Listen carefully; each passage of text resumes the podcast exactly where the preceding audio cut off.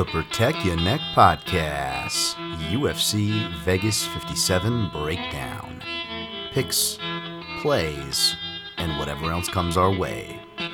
Let's go to work. Hot air hangs like a dead man from a white oak tree. People sitting on porches thinking how things used to be. Dark night. It's a dark night. Dark night. It's a dark night. Hello, what's going on, everybody? It's the Protect Ya Neck Podcast. I'm going to let people pile in. Some of you already waiting. That's pretty cool. Already like the video I see. Uh, hopefully, this is not coming into choppy. I was having a little bit, I don't know if it was internet or my computer was just like wicked hot. I had to shut it down a little bit before the stream. So, uh, if you guys want to let me know in the chat, um, hopefully everything's sounding not too choppy, coming in somewhat clear. Not that you need to see this mug uh, or some of the cut corners. I also had to abandon my Ecamm live last second. It wasn't supporting. So just going through the old YouTube studio. It's not like I'm too fancy here. Thanks for joining again. This is all going to be the audio. So, hello, audio listeners. It's at the PYN podcast, of course, on social platforms. Find me at Dan Tom MMA on Twitter, analyst for MMAJunkie.com. This is the Protect Ya Neck podcast. I will have timestamps attached, but we're going to, uh, after a recap of UFC Austin, we're going to break down, uh, briefly touch on Bellator 282's main event, and then break down UFC Vegas 257 um, UFC on ESPN 38 from top to bottom, uh, and we'll we'll we'll go from there. Recapping all my picks and plays at the very end, of course. So again, if you're listening in the future, um, then uh, yeah, cool. Uh, thank you, Mark Fellows. Crystal clear, I see there. So that that's good as I uh, adjust my screen. I'm going to tweet out because I'm a very professional uh, podcaster and YouTuber, especially right as you can see and uh, I clearly did not have that ready as I was just worried about like um other stuff like you know trying to make myself look somewhat presentable so I don't scare the kids you know it's not Halloween here Got, like a busted lip some pizza face from training you know it's okay I'm not trying to impress anybody but uh yeah it's it's good to see you guys I guess even though I'm not really seeing you guys but I'm sure that's a lot better than actually seeing me we're to get to it here in a second just to tweet out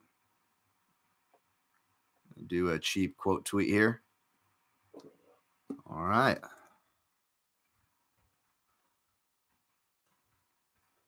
We're live breaking down hashtag UFC Vegas 57. Join here. All right. Yeah, that's it. Share this.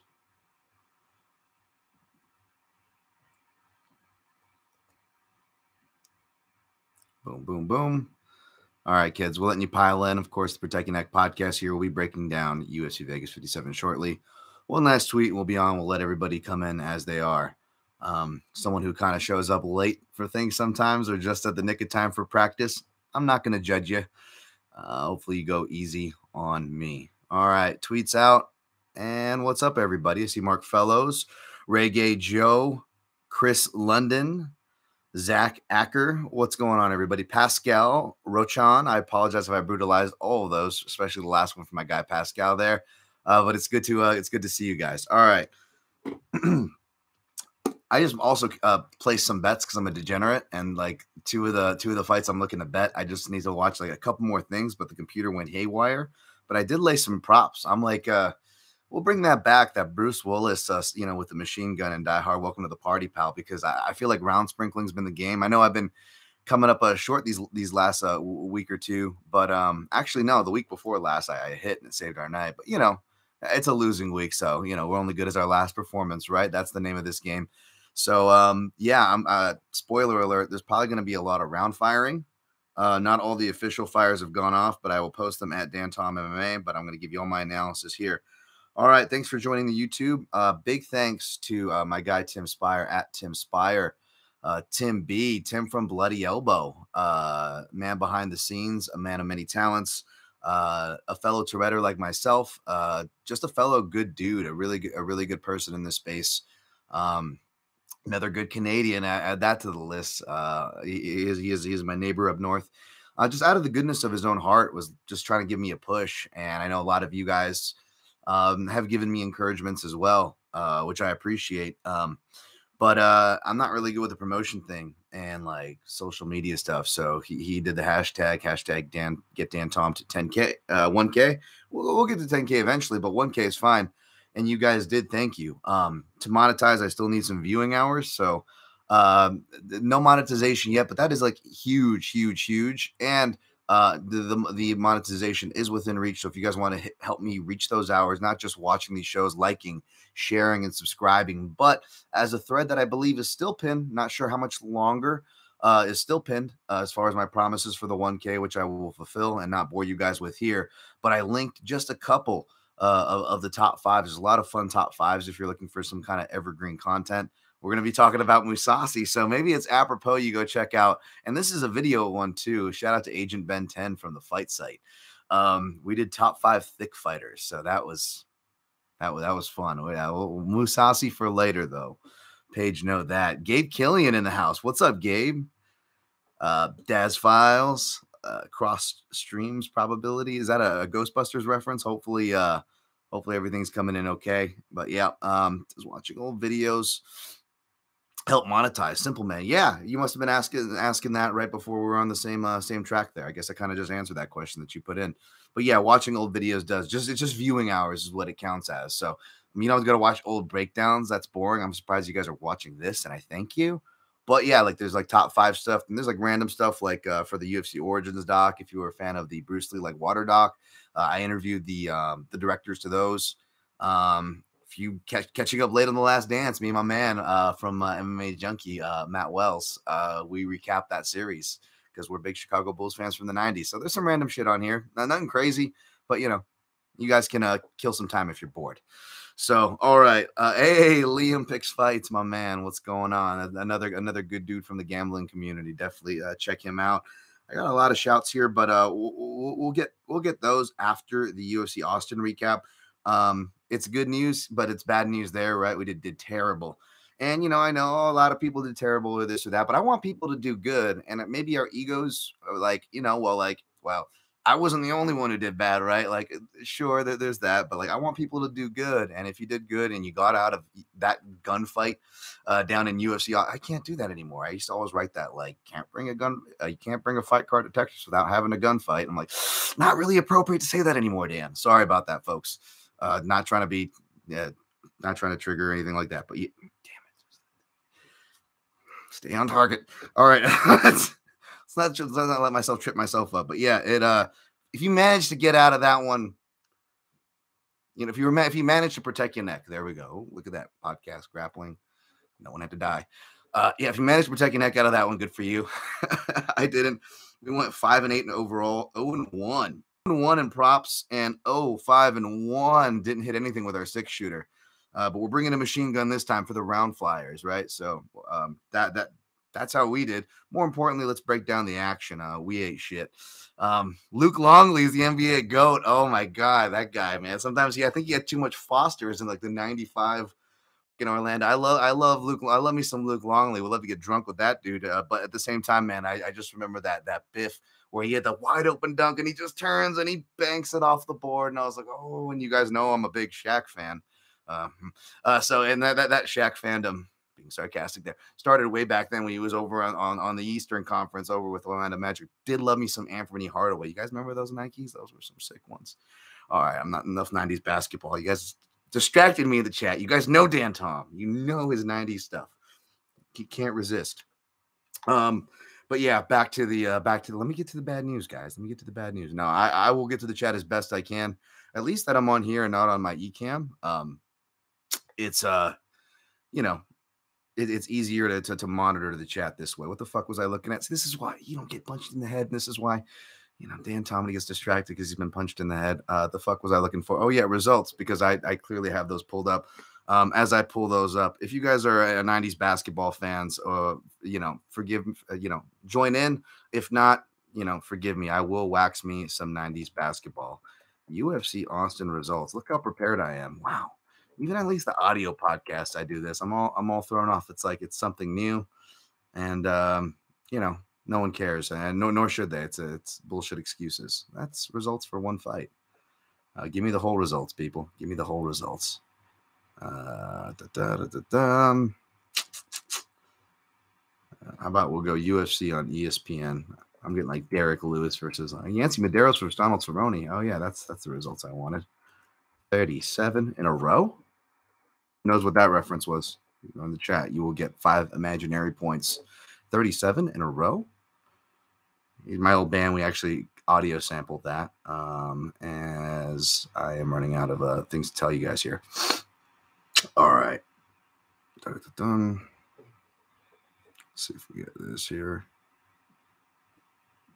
Wow, of course, like the one time where it's like not wanting to come up. It's like I've got a live audience. It's like, oh, it's okay. All right, here we go. Here we go. Here we go. Here we go. Danny, here we go. Nope, nope. This is old man tries to find results. Josh Emmett defeated Calvin Kattar. A lot of talk on this one, guys. Um, pretty much, uh, you know, I did give a tweet. It's like, no robbery, relax, blah, blah, blah, blah, blah, blah. That was me kind of just getting ahead of the talk because it's just like we, we get it every week, right?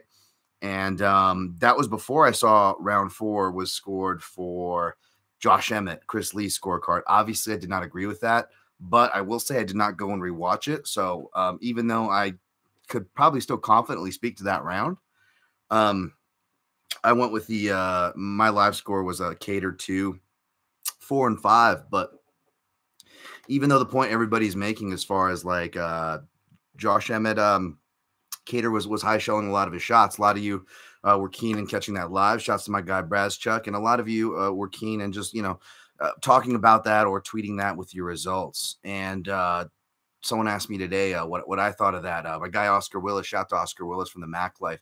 He's doing the Train Alta program with me. Kenny, whose birthday is today, and shouts to Amy Kaplan recovering from COVID, but she's been killing it too. Um, but yeah, he, he, he asked me, he's like, what, what, what, do you think of that? I'm like, dude, I've been shouting about this since like you guys know, uh, listeners of this podcast. I was like, that's something I've been shouting about as far as like, remember, like just because it sounds loud and looks hard, um, that doesn't mean it's cleanly landing. Uh, that being said, Josh Emmett, even though he forgot about it in the later rounds, which again, it, it does matter. Maybe it could have gave him more of a shot in those rounds, but again, scored those with the majority of y'all for Kattar anyways. Um, he was hitting the body early in the fight. So at the same time, I would also be a hypocrite if I ignored um, and even though that probably wasn't it, uh, I forget what someone was telling me, but um, I, am still going to give the the benefit of the doubt to the judges. That I'm going to assume a lot of times, you know, again, I'm, I'm, not coming at the judges, but just by following these things for a minute now, um, and I'm not like a database form, like like actual record um, to pump their chest out on that. That I can't do that. Uh, Scott Fontana can follow him on Twitter. Great follow for all all things uh, judging. Just great interviews and, and media guy too in the space, but especially for the judging stuff. But um, but yeah, if I'm going to assume that, right, well then I got to be willing to go the other way, uh, lest me not be a hypocrite. So. I, I, get, I still give the judges the benefit of the doubt for the 48 47 and uh, which is kind of that two-sided argument um, you've seen um, speaking of scott i think he called it alternate decision you can call it what you like but uh, I think roughly we're all on the same page there, right? I definitely feel for Kattar, but you know, you look at you look at Emmett, and uh, who again is a guy like, you know, I know me and Phil McKenzie especially have taken our shots at, but like you, you listen to this guy's backstory. Shout out to his interview on Fitz Nation, and uh, it's hard not to like the guy. So um, yeah, uh, not too upset about it, but I get that he's probably tying in a lot of parlays. That's probably the reason, even though I picked him and played him, um, I just kept it at those round props. And there was a point in round three where like he he feinted him out the exact way I thought, and I can't remember if he didn't throw the right hand or, or threw it and kind of just just missed. But you can almost see it in Kattar's face, like he had the same reaction to me. Like it's like like like ah, I, had him there. I, I had that. Um, but you know that, that's a game of inches, right? So the next result, um, because I'm so prepared here, uh, we got uh Kevin Holland defeated Tim Means. Uh, it, it was sparked off by a right hand. Um, sharp people betting that uh, uh, Holland submission. Anybody who bet that Holland sub, pat yourself on the back. Um, of course, I sprinkled a little means decision. It was one of those rare two two sided things. If it, if it, got there, if we got a weird Holland performance, um, picking up maybe Tim Means would be there to pick up the pieces at, pl- at plus 520 bucks. I never want to see again. I'm not going to see again, but hopefully we see Tim Means again because he's he's one of my favorites, man. Uh, just just wasn't you know uh, you know uh, the, the, the length, speed, uh, precision of Holland. You know, uh, I, I want to see him in more fights. Uh, I don't know. We'll see. We'll, we'll, see if we can get him some bigger fights and some fun fights. Good for Holland. Uh, I like Holland too, obviously. Um, next fight, uh, Joaquin Buckley defeated uh, Albert Duraev. Yeah, man, Mike Pyle, uh, Mike Pyle and Matt Brown, right? Mike Pyle and Matt Brown. I picked Duraev. You know, no, no shame there. Wrong pick. I was wrong here, but I, I, I and not to be revisionist history, but I did say, uh, did say this little story of, uh, you know, of, of, of you know, of another guy that, that, that supposedly, you know, was, you know, which you know, dominated a lot of guys. Not supposedly he did. It was Mike Pyle, right? But um, sometimes it's different when you get in there. And I'm not saying Duraev is Mike Pyle, and I'm not trying to uh, reinforce a, a, stereotype. One of my favorite fighters, who who you know I was lucky enough to even work with just a little bit back in the day. Um, so believe me, no no, no shade there, but uh, it definitely smacked of it, right? And and and yeah, it was uh it was it was it was a good stoppage. It could have been stopped sooner from what I from what I saw. Um, and and that's the thing that, that that's why i'm also generally weary I, I do generally keep the same energy i'm very uh, hesitant when it comes to fighters of former training partners you know because i know how it is to train with somebody and sometimes just some guys that um, have your number that shouldn't there's some guys that you do well against that maybe like is surprising There are some guys you just respect and you don't want to hurt them and not I mean you don't want to hurt them but like you can't even let your style fully come out because there's insecurity you guys I want to. Th- oh, they they know I'm going to throw that, and then that other person is kind of doing the same thing. Um, there's the, I've I've been there in a lot of cases. Uh, I've had cases where I've had guys train with me and uh, um, uh, fight on the same card as me. Uh, shout out to Chris Dials, like a, a, a dad now killing. Good, good on that dude. Uh, uh, old Xtreme Couture teammate of mine, and uh, I you know went to like fight cards together and whatnot. And it wasn't until like after we fought together and stuff. I remember we are grappling one day and he went to my coach and I just heard this secondhand and, and it was probably one of the the, uh, the few and, and, and I guess better compliments um, I got, which was just like uh, I guess I, guess he was surprised like ah, Dan's actually not not bad, and uh, my coach was like he's knows what he's doing when he believes in himself, you know. And sometimes you've got you know people like me that are like a head case where it's like you know uh, you're not always going to get that that best person and you might be training with someone for a minute and you, you know a year even and you might not see that version of them so it's just so weird. There's so many different scenarios that i could go on for days with and i'll i'll, I'll stop it there thankfully. But like uh but yeah it's just always weary. So former training partners weird is kind of a weird thing right um burns and burns and usman you know i i think i picked it right but i mean i just felt ah, weird about the whole the whole the whole thing. So, um, my best age public prediction ever. Call Big Mouth. Uh, I think yeah, yeah. Liam picks fights. You got that for plus nine hundred. Yep, man. I, I, I, props to you and props to anybody who who hit that one. Um, and props to uh, Buckley there to tie up that fight. Um, good on him, man. And again, another reason why you can't really like trust interviews because like I'm the last person that's to be like, "Ooh, this person's in his head," or much less he's scared. You know what I'm saying? And like, the, of course, there, there, there's a certain amount of fear that goes into this, right? Um, to each their own. I'll I, will i will let the spider speak for it. I won't speak for them on that front. But uh, but what I was saying as far as like really negative body language, and I'm I'm the last person to do that. And I was like, "Ooh, I kind of saw that." But again, look, he goes out there and and did his business. So careful. That's why I always say uh, the grain of salt with the fighter interviews. Damir Ismagulov defeated uh, Guram Kutateladze. Uh, split decision. I should have I should have listened to my own words here, folks. I should have listened to my own words. Um, I was waiting, you know, I, I, I was tempted, but I, you know, I said it was going to be a close fight. Um, I was going to go with uh, Guram uh, to be the more damaging fighter, which I believe he was. Um, it, you know, you could even argue it still. Uh, if you don't discount what was a legal knee that Herb Dean got, eh, you know, got himself involved in. Uh, of all times, Herb Dean wants to get involved with fighter safety, right? You're like, geez, Herb. Uh, you let you let Weidman get beat to a pulp with a dead body with you standing right there. But uh, we see one flash knee in transition. Um, you know, stop the presses. We got to make sure these guys are okay. Guy took a knee to a body, which of course body's brutal. But uh, yeah, um, that, that, that sucked, man. That being said, it's hard to get mad because Damir's Ismagulov does so much cool shit. If you like are a technical nerd like myself, uh, clearly uh, nerd. But like, no, I you know, as far as jabbing, uh, the head movement counters, um, he even hit a really good knee in round two, which is why I gave it to him. Uh, and if you miss that knee, maybe like, cause I, I, I saw somebody like I didn't. I disagree with the 30 27 too. I think Kutateladze had it fairly clear from what I remember round one. And if there was an argument for 30 27, anybody, it's Kutateladze because round two was close. I still gave it to Ismagulov because he hits a really impactful knee, right? Not just his jabs. Um, but um, but uh, if you missed that, then that could easily went to Kutateladze. And then I think three, even if you discount what was a legal knee, you still have it. But again, what I always say with um, you know, close controversial decisions or whatever, a lot of the times if the fighter you think should have won didn't win, eh, they probably went to the body more than the other fighter. They probably went to the legs more than the other fighter. They probably showed damage, even if they weren't very damaged. Something else I called Kutateladze came into the fight with already on his big schnoggin and he was going against a jabber. I mean, that thing was guaranteed to bleed anyways, right? Even if it was healthy and he went in with it already clipped, it was ready to go. Um, and of course, you know, and uh, I'll ask judges of this, but like I don't expect judges to be like, you know, to notice those minute details or whatever at the same time. But that at the same time, that's also why I say don't ignore bruising, especially, uh, and don't ignore blood. However, I, I say tentatively before you just lean the steering wheel over correctly with it, you know, maybe try to go somewhere in the middle, have some rationale. Um, credit it, credit the bruising and the blood more when you notice it immediately impact off a strike because a that kind of clears the criteria of technical nerds of clean lands like myself and still stays in line with the actual criteria of rewarding immediate over cumulative correct um, whereas cumulative, whether it's body or otherwise, jabs and stuff, typically not rewarded very fairly uh, or enough, you could say. Whereas, you know, other things like blood and power shots, much more.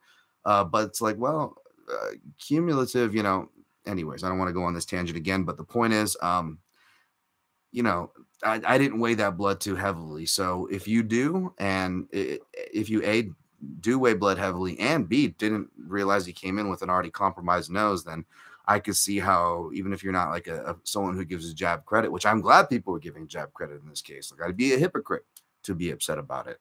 Uh, I had friends who cash Ismagulov decision tickets, happy for them. Uh, but man, it would have been nice to have something go, something go my, uh, something go my way.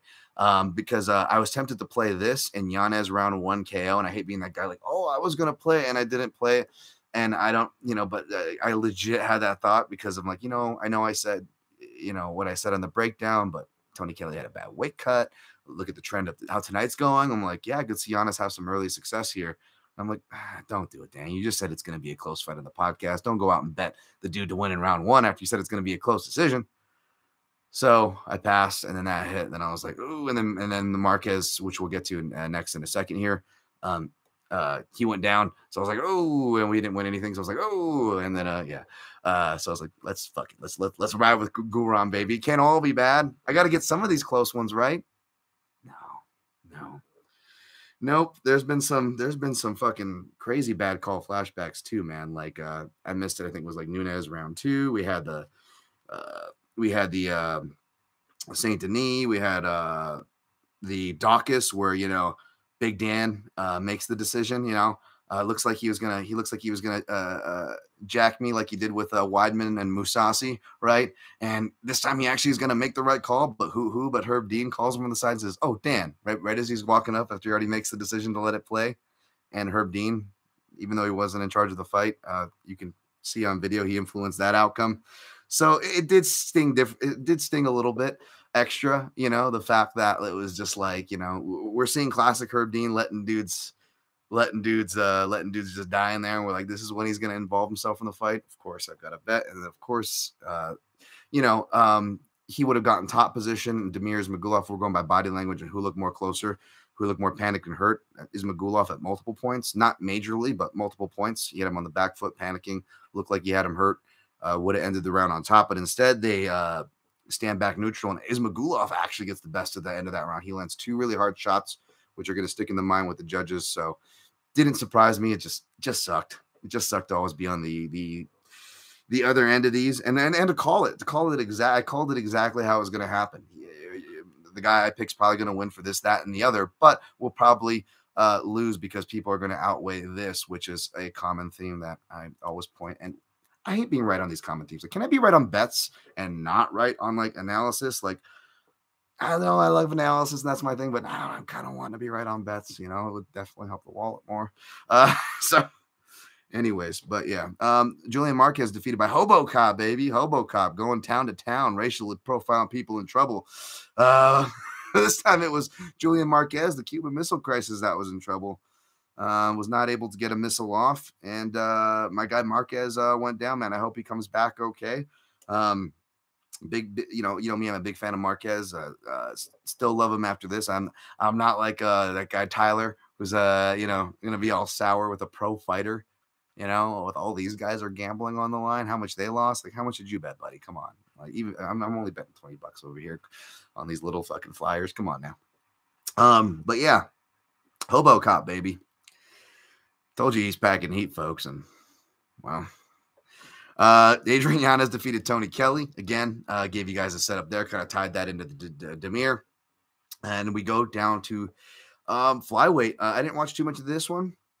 Um, I don't know if I was uh, walking the dogs like my guy Brad's check there, but uh, Natalia Silva defeated uh, Jasmine Jasudavicius. Uh, this felt very classic. You just have an overinflated, uh, you know, which happens whether it's odds or hype or perception or both. Uh, and it's nothing against the ladies, but it's limited sample sizes of the lady divisions, right? Um, so got love for the ladies, no, no hate there, but it just it is what it is. I also got to be got to be real with it, right? And I already see people going to make the same mistake, which I hope you get a big, maybe we get a big line on uh, Natalia Silva next time out because I suspect they will now overcorrect the steering wheel and uh, you know, um, just you know, the hype's rolling on her. So we'll we'll see where it goes, but uh, I'd be careful just on, on investing in these spots because I've been burned too, folks. I'm not above it, you know. Speaking from experience here, so if you got burned on that one, I'm not trying to make you feel worse about it. Jeremiah was a bullfrog, and he defeated a good friend of mine. We had Herb Dean and a Gritty McGee but boy, could we not get it to overtime. Wow, the over miss. That was pretty good. The over miss here, folks, real bad. I was like, I was like, all right, all right. Someone was just like, uh, you know, I forget, I don't know if it was Aaron or someone else. And and I had a lot of friends on Well, so I was happy for people that got the Well side here. I just wish he would have maybe not nuked him so early. Uh, because even people on the Well side that were, were like, you know what? Having an over in a Court McGee fight is never bad. You know, so even though I didn't pick on their side uh, and my play was in the middle, you know, uh, when I ran that play by, everyone's like, oh, yeah, that makes sense. It's an over. And then I see Herb Dean's in the cage. I'm like, Herb Dean will let people die. All this, this is, I mean, if there's any time to be happy to see Herb Dean, right? It's like when you bet the over. No, Dan bet the over, though, which means we get just dude taking it out of Herb Dean's hands, or when it is in Herb Dean's hands, he does in, in you know uncharacteristic stuff. So, um, and I'm not trying to do the Sal D'Amato thing and, and, and, go at Herb Dean. I met Herb Dean in person. He, he seems like the, uh, such a nice dude. Oh, I, I, I, was a fan of Herb Dean, you know, uh, back when I was a fan of the sport in the golden age, man.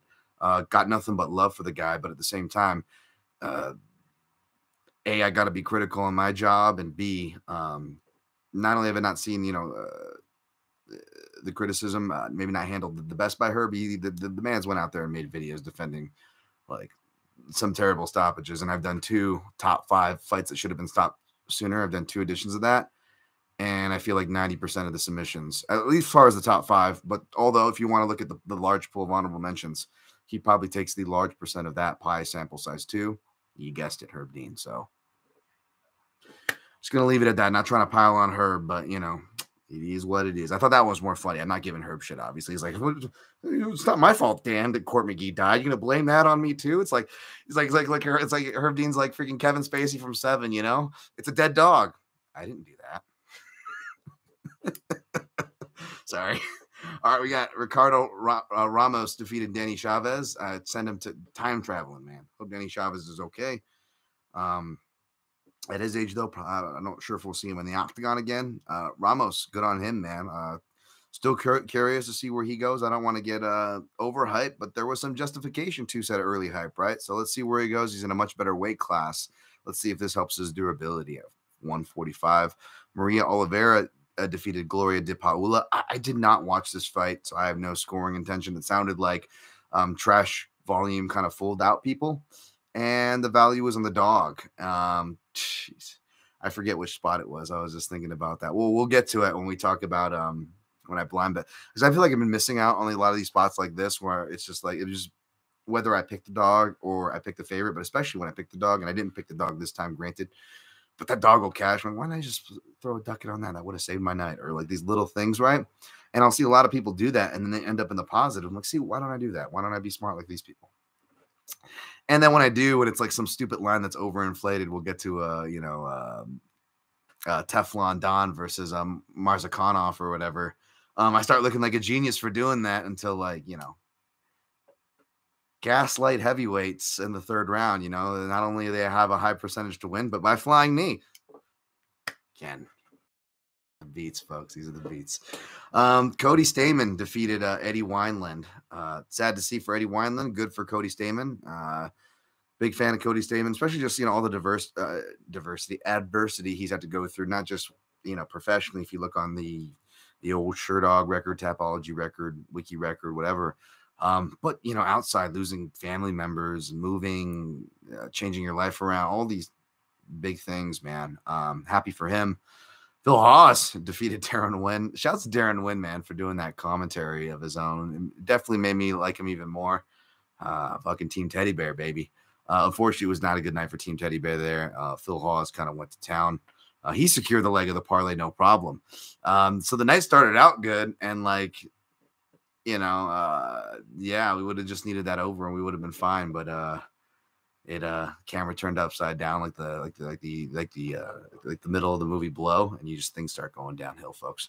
Uh Roman Dolidze and it started downhill for a lot of people too because uh Kyle Daukaus who i was like decide i'm like one of these two are gonna shit shit in the in the parlay and um i picked that part of it right but the second part of it wrong so can't bump my chest nor would i but yeah uh i avoided kyle dukakis even though i like dukakis uh, but Dolidze, man, uh, I, I, forgot too that I guess you you know uh, you know for you know he's well they're both bigger dudes, so I mean. Mm, I can't say it was that big of an overlooking thing. It's just Dolidze doesn't have a reliable process, right? Even when he has really smart cornermen who are telling him the right stuff, you know, he's kind of a wild man in there. Again, folks, um, that's why I say, you know, you, you know, you you can criticize the cornermen or don't criticize them too hard either way with it because you know uh, it's up to the fighters what they want to do in there at the end of the day. And uh, Roman Dolidze did some good things, nice knee. And uh, I didn't see the previous foul. I don't know how much you know um, Dukakis was uh, compromised, but uh, like the other Dukakis, he lost when it counted. I guess right. Ah, too bad. I hope Kyle bounced back. I like Kyle as well, by the way. Um, all right. We do on time there, 32 uh minutos. Um, yes, uh I just want to shout out Anik and Florian podcast. Uh, I've been loving a lot of the points they've been saying about just judging criteria, uh, conversations they're having. Um, uh, you know, especially with that fighter perspective of, of Kenny Florian. Uh, I don't know if you guys are going to believe me. My, my first favorite fighter, folks, or MMA fighter. Uh, well, maybe not MMA. I don't know if you want to count Ken Shamrock back in like the golden era days. Uh, if you don't count him, it was Kenny Florian because I was a uh, when I fully committed to the sport. There, I was a, I was a tough noob, and I was like technical southpaw. This guy looks like nerdy, doesn't like belong there. I'm like, this is my guy. This is Dan Tom's guy. Uh, you know, uh, and uh, yeah, man, uh, just just really like what they're doing. Cody Merrow's uh, uh, uh awesome. Uh, and I want to shout out Big Gun Brian Petrie, the betting guy on there. Uh, I, I, I know when I chat with Ian Parker, who used to do it before, he did a great job. He kills it right now on ESPN with Brett Okamoto. So shouts to Ian Parker. And uh, but shouts to Big Gun Brian Petrie. Um, that guy does, does a killer job on Anik Florian. Couchside judges, of course, you know I gotta shout them. Uh, giving love to the body work, like my guy Shawnee Pod over at Severe MMA. Uh, shouts to uh, my guy Dan Mack for always uh, you know, um, giving me love and and and forwarding uh, kind kind kind stuff uh, in the mentions. Uh, I already shouted my guy Tim. I'm probably missing a ton of shouts, but I'll just incorporate it in one. Thank you all, everybody who again got helped me get into a thousand. Please like this video, share, subscribe. Um, five star ratings and reviews uh, are, are, always nice. Um, I'm making my way through my podcast library actually right now and giving all the podcasts that I listen to and have given me their time. I'm just just giving them five star ratings and reviews across the board. Not saying you have to do it. Not saying you have to even do it for me, but I think it's just a good thing to pay forward. Hell, don't even do it for me. Just go pay it forward right now uh, for anybody providing you free entertainment. Um, and on that note, we're going to go uh, Bellator. 282, Gegard Mousasi. Um, line's kind of going down now that he's talking about the bad uh, weight cut. I think, you know, I would expect him to be more near to three to one, but now he's down to minus 225, where he uh, below where he opened, I believe, because he opened at minus 275. So it's a 50 cent discount if you want to look at it that way. Um, but uh, yeah, this it's it's the third camp in a row for another wrestler. Second one straight. That's 11 and 0. Second one straight from American top team. Um, this one not as d- diverse or technical, but a lot stronger uh, as a grappler wrestler. Uh, more pop in his punches uh, for sure, but I don't know how.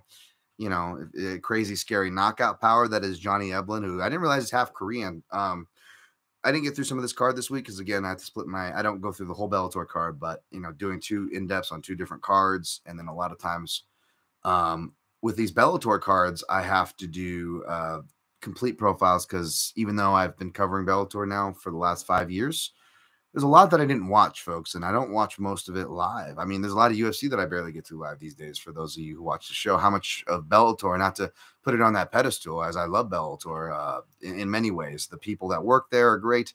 Uh, not that I guess I'm supposed to have that bias or whatever because I'm media, but anytime I've worked their shows, they just I, I really love the vibe there.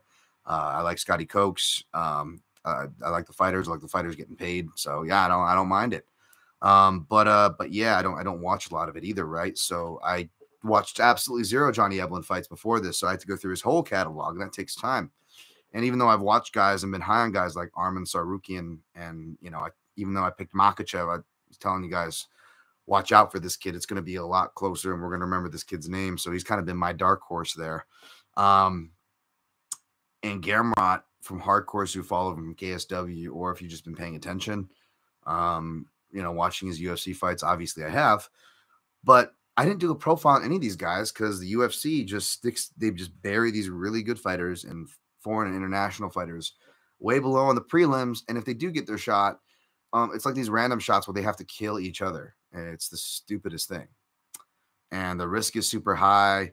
Um, the losses are super big in the big grand scheme of things outside of their own careers for the division's sake of having more contenders because you're having some kill each other off.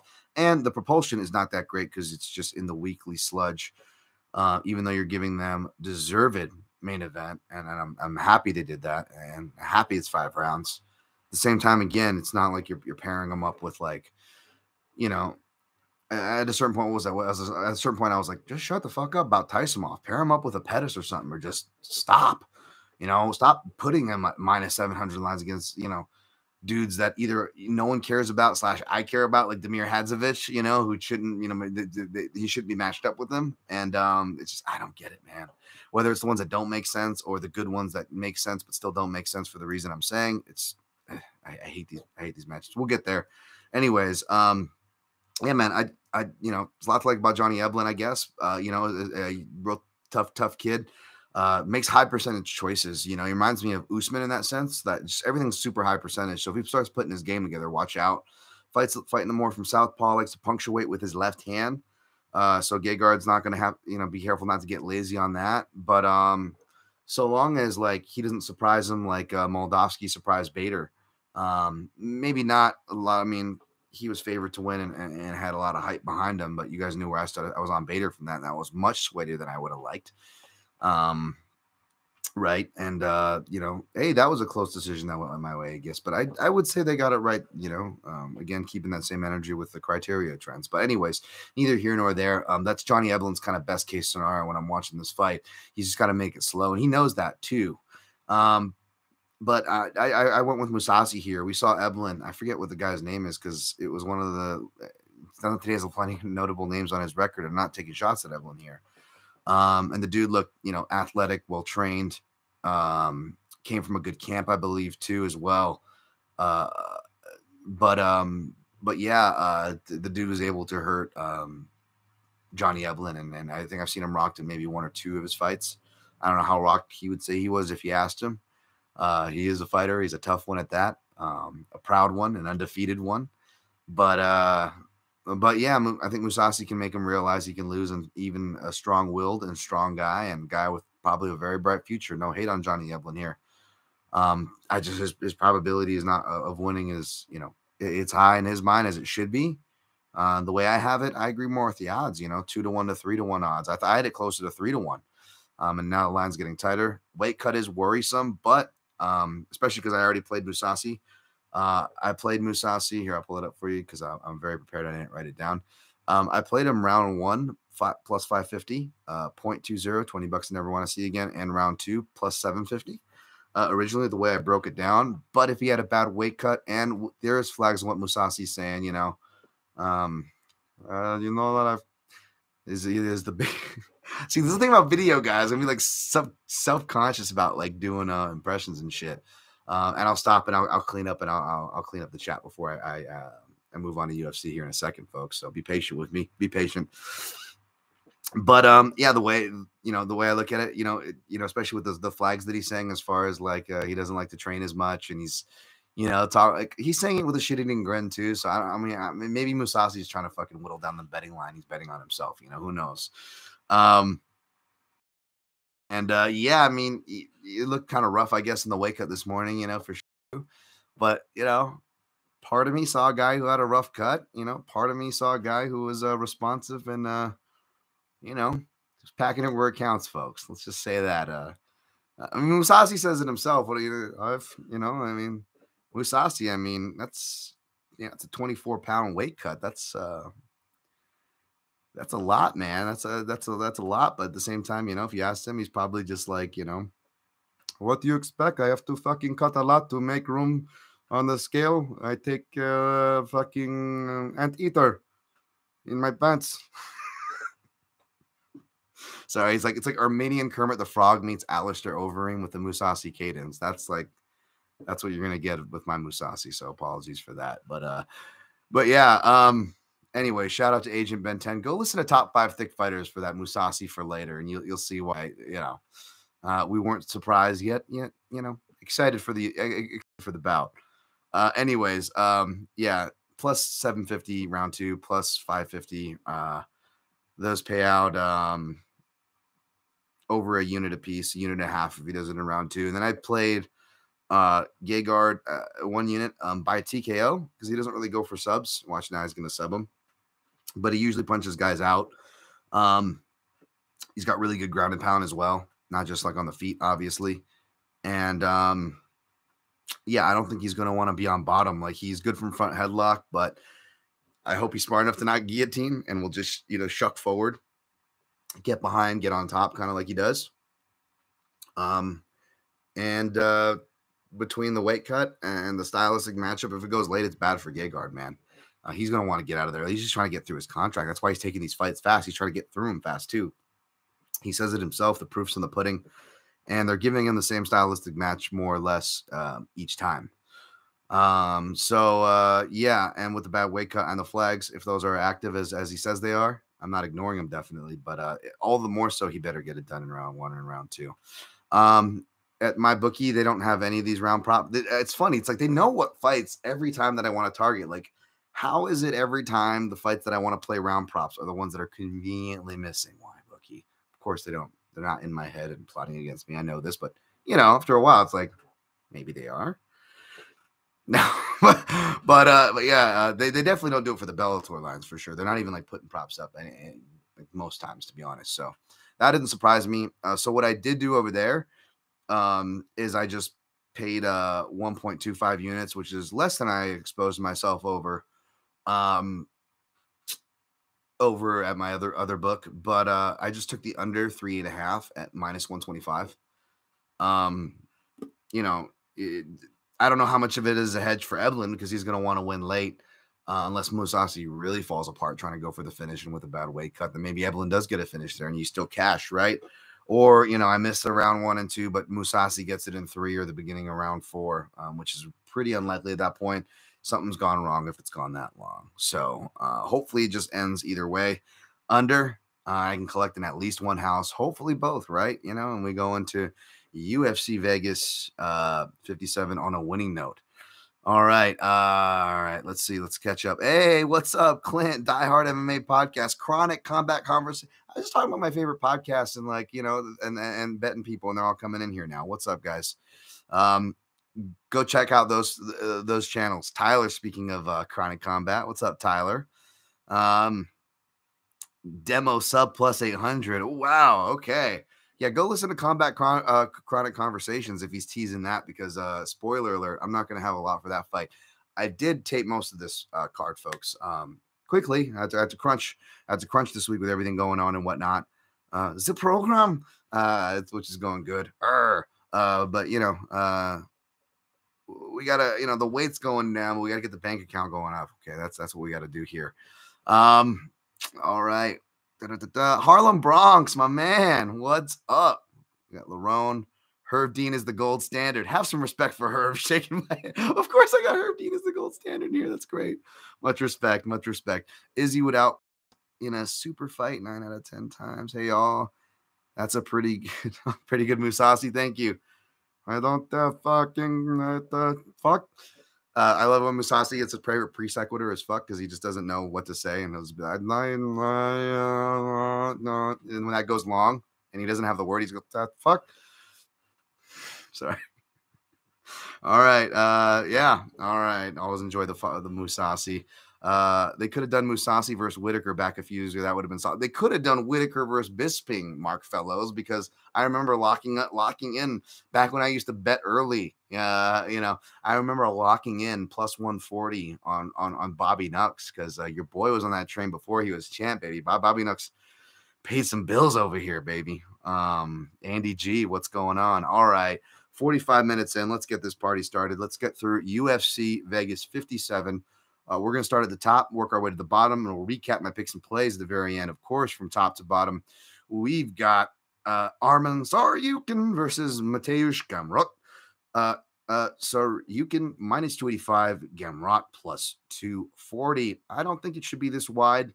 Um, any of the uh, any of the uh, value Victorians out there. Um, you know, uh, I guess you, maybe you'd be on the Gamrot side. He has more experience in five round fights. He gets better as fight goes on.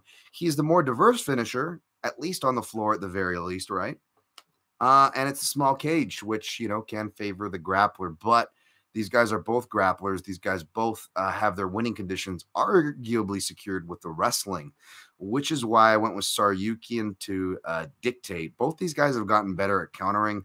Uh, Gamrot can jab from both stances, but most of his counters that he's been improving on is more lateral movement and crosses, which is great, especially when you give yourself the option of shifting stance.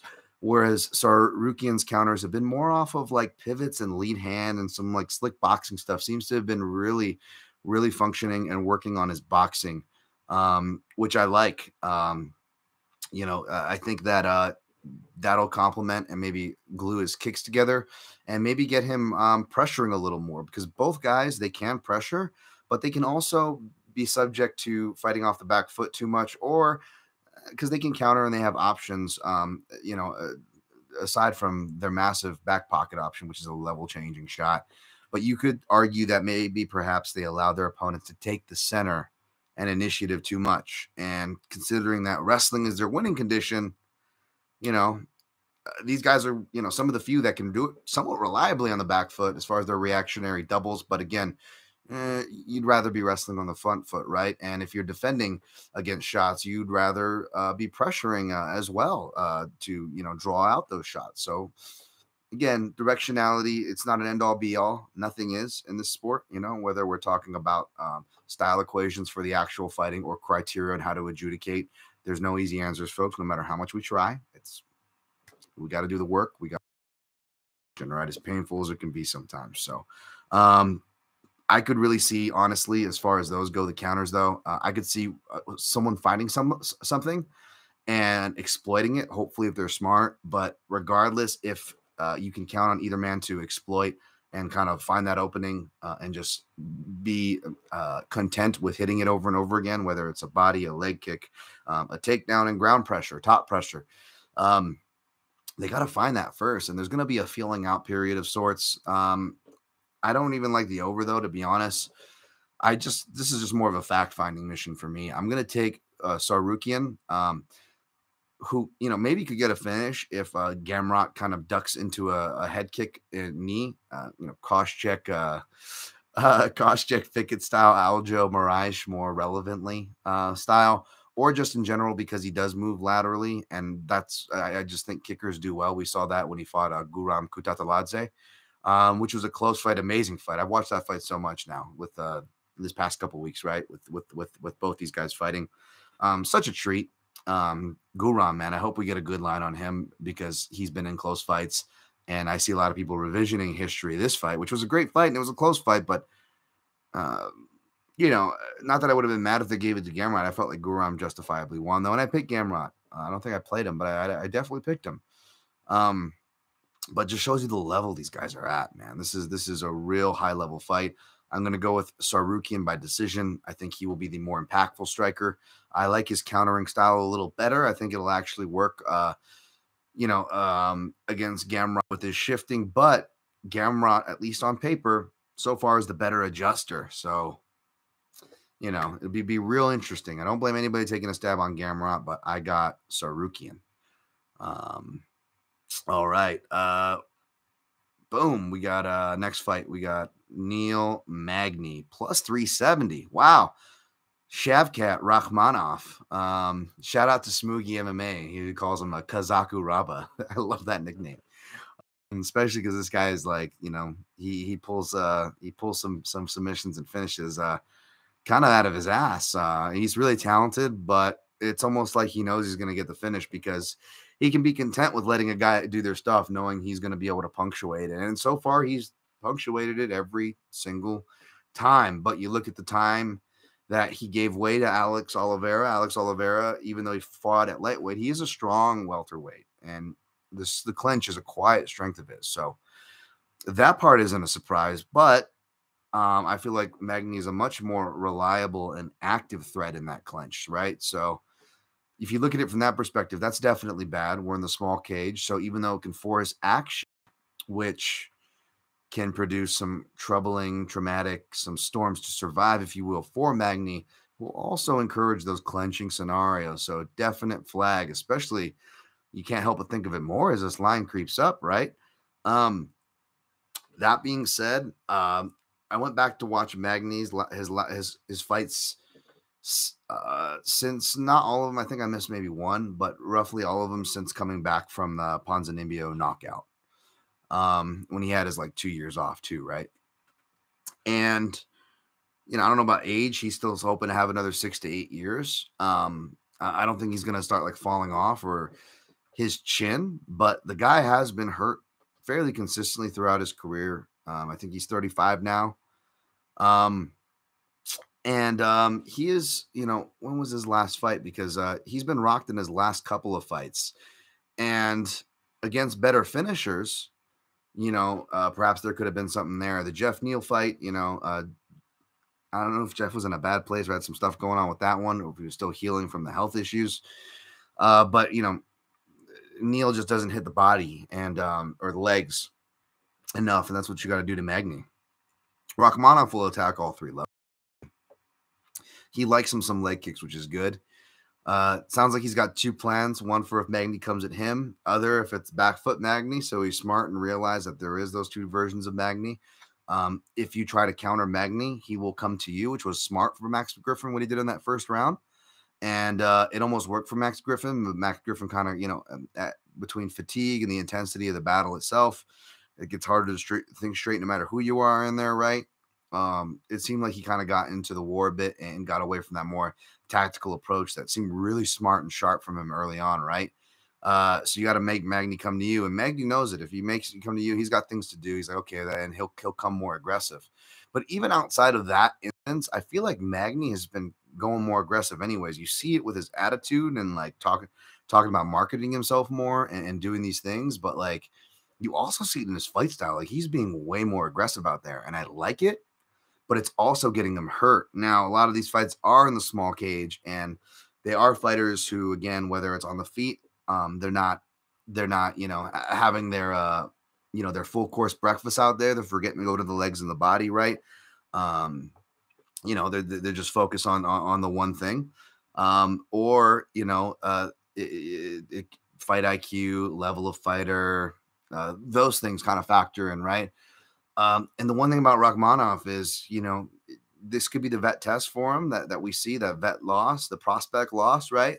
Uh, the person that takes him into the third round, that takes him deep, uh, that puts that high pace. Magny is like that guy, kind of, right? Pretty much, right? So, should we be that surprised? That being said, the one thing we can say about uh, Rakhmonov, despite his limited sample size of notable talent, uh, at least to us, there is some deceptive talent over there in those Asian scenes and whatnot, right? Um, but uh, is that he's a finisher. The guy's got crazy finishing instincts, you know.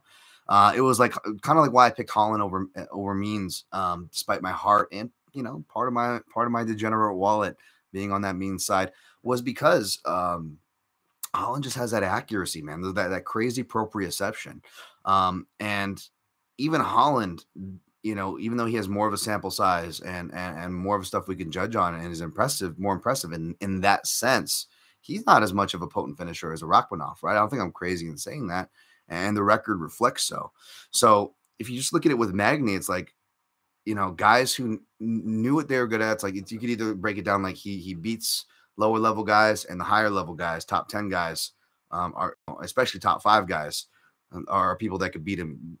Could be reductive and, and still be very somewhat true on that, right? Um, you can look at it guys who know their specialties, Maia, um, uh, RDA, although RDA got into the ground with leg kicks, which was the key for his two stoppage losses, right? Lorenz Larkin, Ponzinibbio, um, guys who specialize in punishing fighters against that cage, against barriers. And Rakhmonov doesn't show like Barbosa like leg kicks, but the guy can hit hard. He likes to attack the legs. He will attack the body. He's got accurate strikes coming forward and off the counter.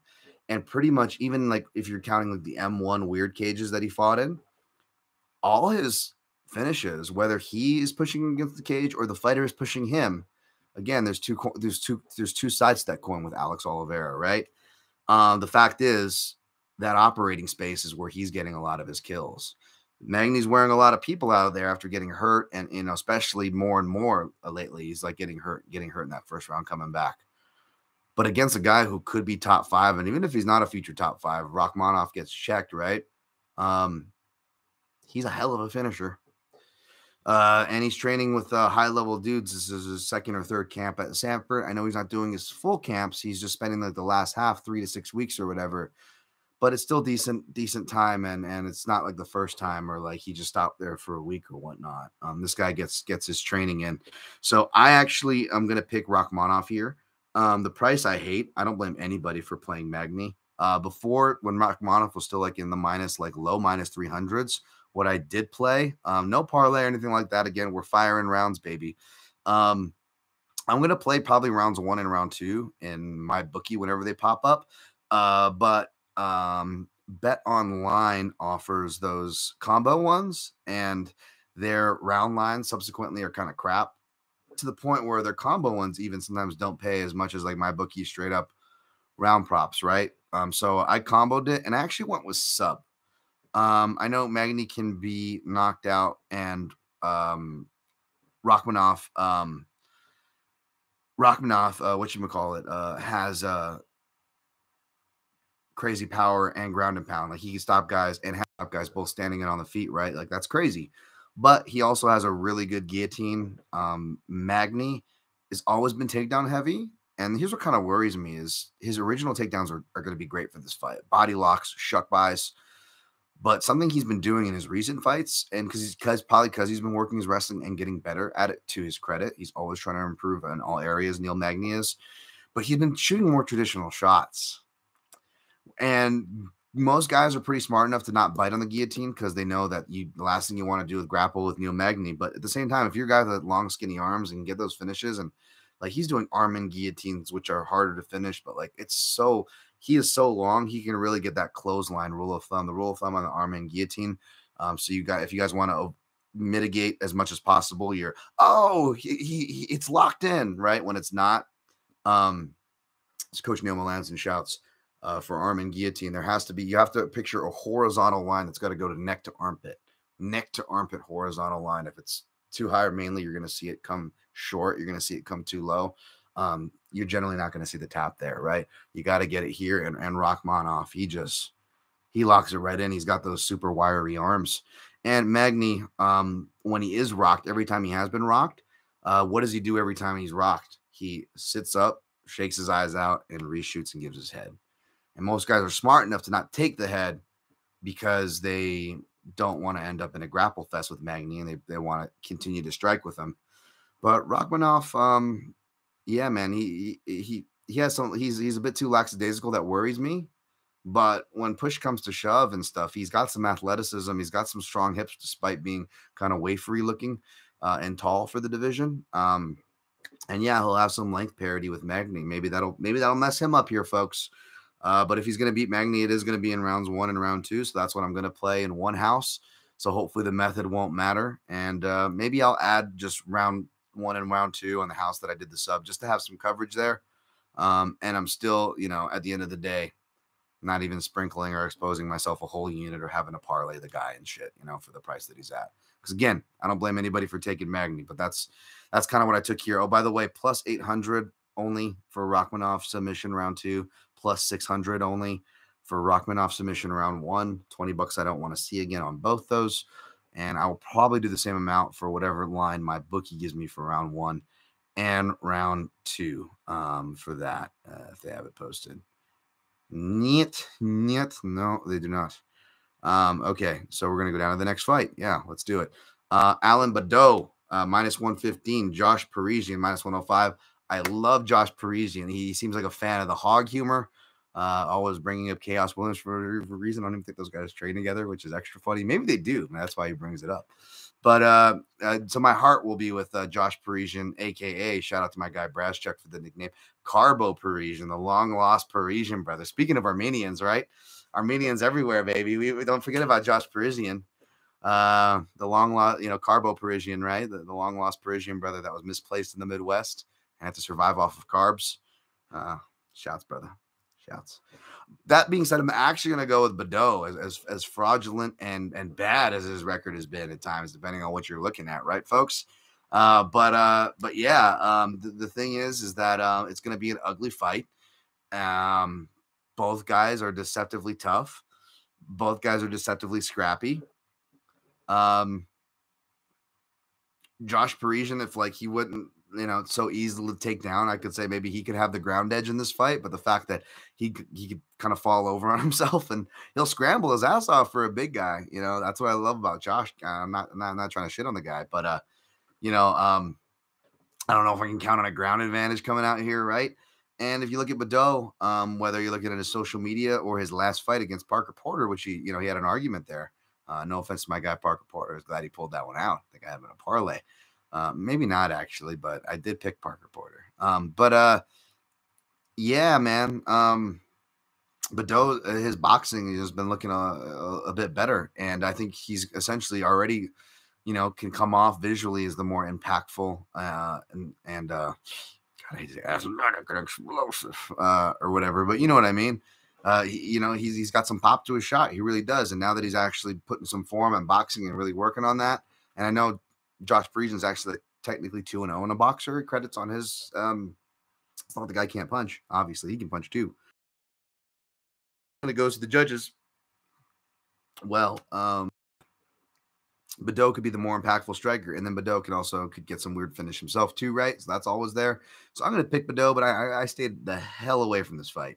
Um, next fight, Thiago Moises minus 255, Christos Giagos, uh, Iago plus 215. Um, man, I, I really like what Yagos is saying. He's confident. Um, you know, he did get knocked out his, his last fight, but he was in mid camp change. Like he just changed camp, was still moving, barely even got to get adjusted to the team, didn't even really get a full camp, wasn't prepared.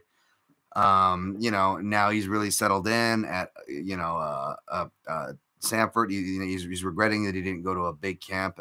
Um, you know, uh, earlier in his career. He said uh, he had to get through the growing pains, which is good. You know, if, if it's true to him that he got through those growing pains and not no longer being the big big fish in the small pond anymore.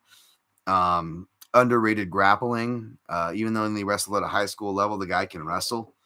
Um, will have the wrestling advantage here for as long as his gas tank is high, right? Um, his striking is is uh is, is you know uh, only getting better. He's always had some pop. He's always had a good left hand, which is really key. Whether it's his left hook or he'll shift, and he'll have a really have a, have a really good left cross from southpaw too. And that's apropos because, as I said, when I'm breaking down the Bobby Green fights, even looking back at like Thiago Moises's fights, like with like other like southpaws like Robert Watley, uh, orthodox or southpaw, left hands are the common culprit for Moises. So I was like, ooh, yeah. But then when I went back to watch Yagos's fights, he only's been stopped twice in his, you know, in his whole career. He's fought a minute, and those were spaced out, right? And then he had the kind of, uh, even though Sar- Tsarukyan's a badass as well, plus his personal stuff on the other side of it. You look at the average mean there, you're like, okay, maybe it's not as bad as it looks. When you go back and watch the footage, the dude's getting rocked every fight, right? Some of those submission losses too probably got rocked and, and put into those. You know, it wasn't just Josh Emmett's uh, Duke Nukem power, right? Um, and it wasn't just Arman Tsarukyan, right? Um, catching him on uh, the perfect timing, right? Um, the dude actually gets hurt a lot. And when he doesn't get whether he gets hurt or doesn't get hurt, whether he wins or loses, um, he puts so much energy that he does tend to tend to get tired. Um, which is why a lot of his opponents have accused him of, the, of have tried to get him to go go later, right? Because the guy's a really intense dude. Um, so you know, you look at it, I just feel like uh, I don't know, like right hands, looking at like Thiago Moises' counter right hands. Um, I feel like, you know, if it goes to decision, Moises will be the fresher guy, and it'll be like one of those things where that's happened in plenty of Yagos rounds, Drakkar Klose and other fighters where he's doing surprisingly well as an underdog and he's winning the round, then he gets rocked toward the end of the round, like toward the end of the fight, or both, or each round. Um, and I just see that happening all day here to where even if it goes to the decision, you get another thing where the judges, and probably rightfully so in this case, um, will be like Moises is, is the more impactful fighter, or Moises more likely uh, will finish this inside the distance with a club and sub. Um, because I think that Yagos is going to bring out the best in Moises between that and the small cage, and the noise having to deal with like, you know, a size bully, crazy uh, size length advantage with Yoel Alvarez. Um, yeah, like if if uh, I, am picking Moises, and I'm probably gonna stay away from this fight to be honest, because um, I've never been like super high on Moises, as high as the hype has been, and he's on the streak, and and I kind of made the case for Yagos at the beginning of this breakdown. That being said, I do think Moises will get it done inside the distance and bounce back, but he could play it safe, so that's a little weary. The reason why I'm outlining this and, and talking coded is because uh, I feel like if, if there is a play, uh, or at least a play that would tempt me if I was going to go for something. It's the plus 160 or whatever that uh, at least I saw in one house that I could get for Moises inside the distance. Maybe that's worth a stab. Um, I'll post it if I play it, but like mm, I don't know what round props I had before this, but I got to be doing really good before this, which uh, not counting on. Again, folks, even my winning nights, like it's not as good as like your guys' winning nights because I'm I'm conservative, and then I, I as far as how I bet, and so like those nights were like you know the less painful nights i revisit like there was a lot of santos walker which was the last card where i went perfect on.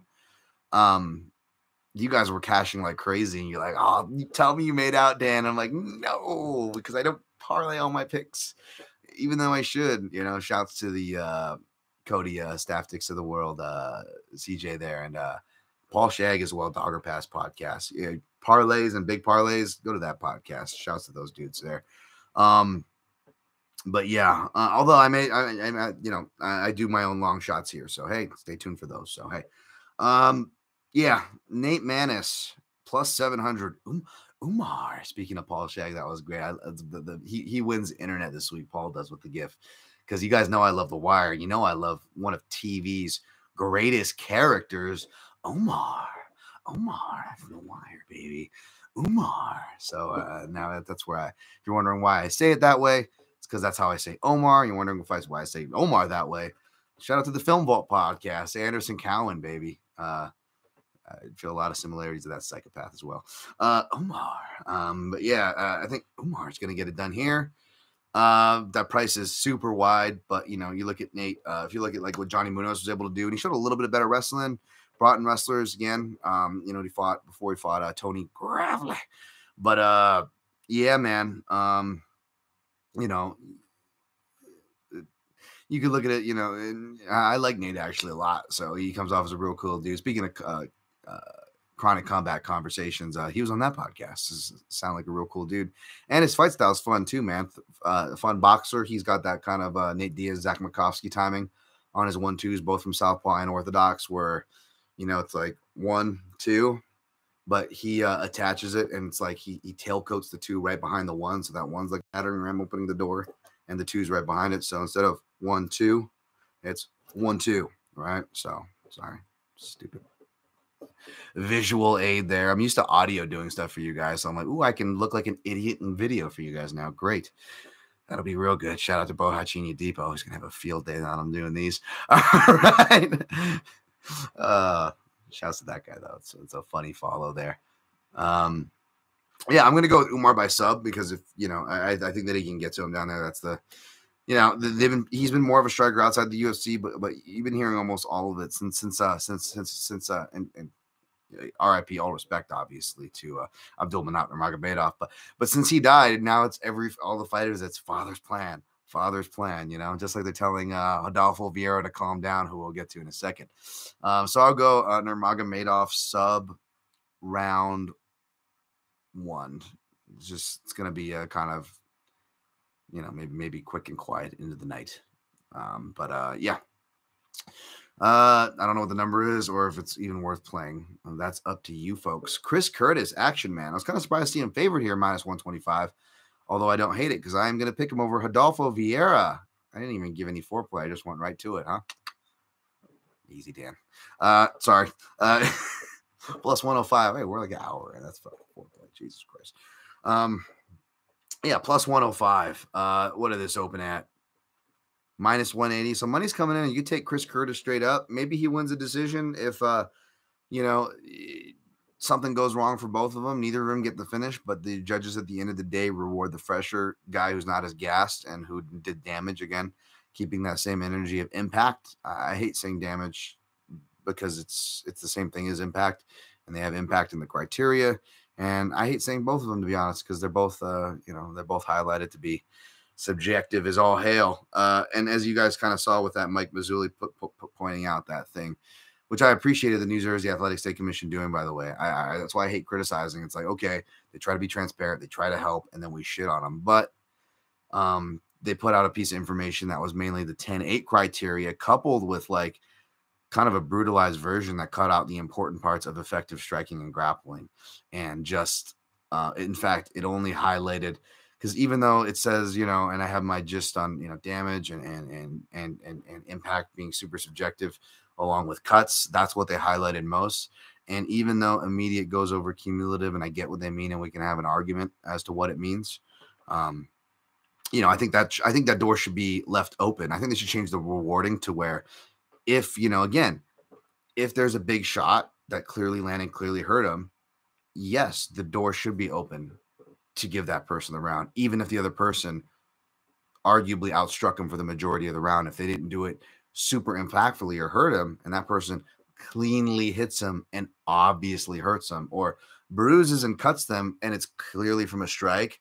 And not only is it clearly from a strike, it was from a hard strike, and not just clearly from a strike, from a hard strike, but a hard strike that hurt him, then yes, count all that shit, five and 10x, all that shit. Steal the fucking round by all means but don't write it in a language like it's absolute and don't talk about it reductively like it's absolute uh, because at because if we take it at its absolute or just as its own you know as is with no nuance then immediate outweighing cumulative essentially means fuck all cumulative. Now that's not true nor should it be true but that's essentially what we end up doing and how i hear a lot of these rounds kind of adjudicated or can only assume how they're adjudicated. So uh, not trying to get sidetracked on another another tangent but it, it kind of highlighted to like the fact that they edited their own rules and even further highlighted the shit that me and many accuse them of overly steering into, right?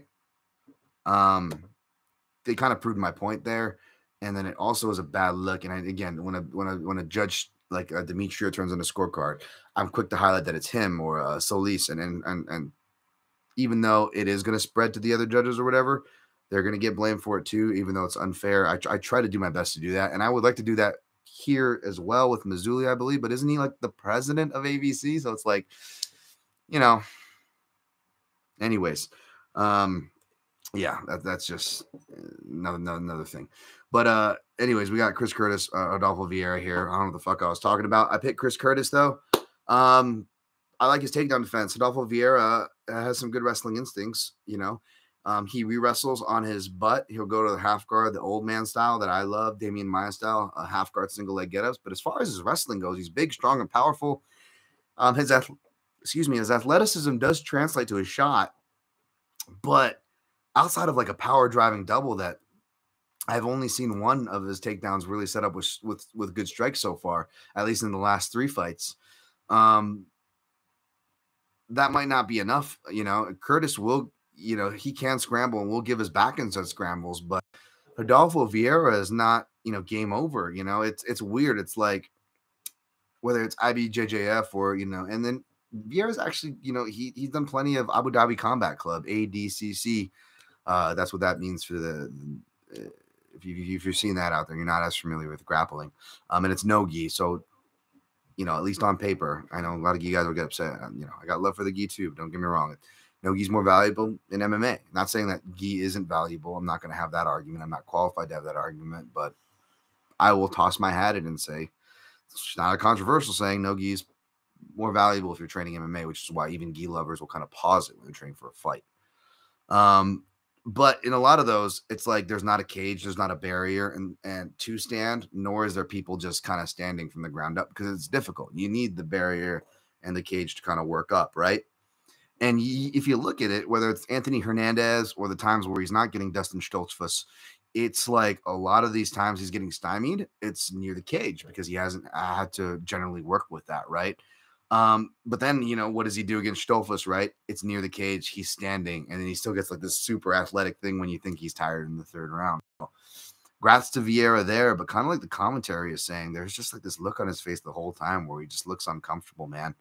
Um, and I'm not as confident. I, he seems like such a nice guy. Like I watched his interview. He's such how do you not love Adolfo Vieira? He looks like this like meat muscly bully guy, and he's not. Like he just seems like the biggest sweetheart. He's got a good sense of humor, good sense of awareness, uh, admitting to uh, admit his weaknesses in and out of the cage. Like, oh, I love I love a person like that. You kidding me?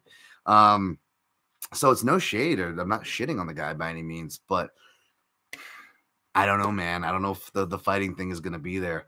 You know, I think Andre Muniz is the, the guy I granted have been on a little bias there, but I think he's going to be the guy to, uh, you know, uh, to be the jujitsu guy in this division. And does that mean, you know, uh, does that mean what do you, uh, uh Vieira's not going to win this in the small cage? Of course he could.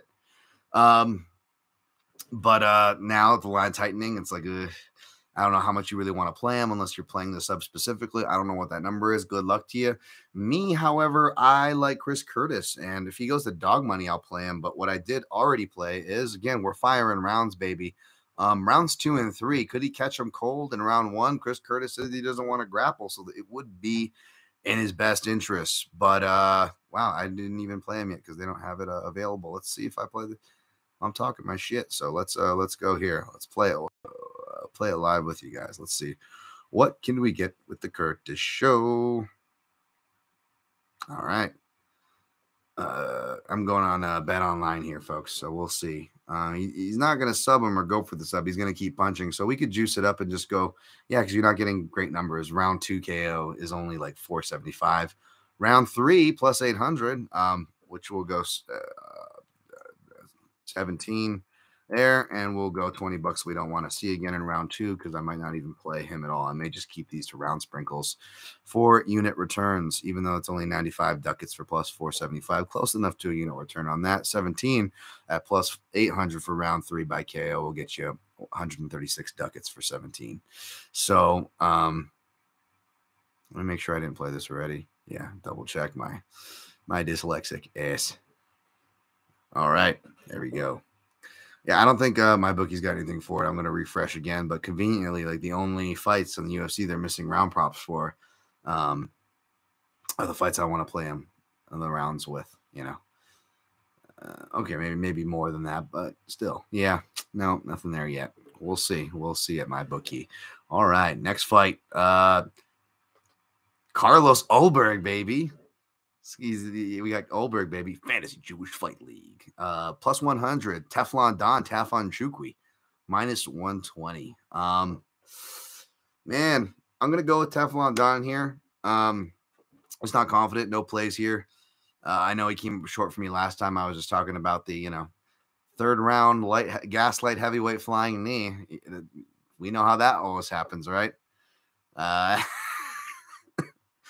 just like the third round uh, spinning elbow uh, KO from Molly McCann. Uh, he's a. I know, folks. I know. I, I got to stop beating myself up, but I it, I'm getting like all these. It's been it's been brutal, like because you can't play that game because there's gonna be you play this long enough. There should be losing bets almost on every card that you're gonna come across. Crossing of uh, tape studying and indexing, right? Uh, so bets you're gonna come across, be reminded of. I just feel like I've been being reminded of like the really fucking painful ones.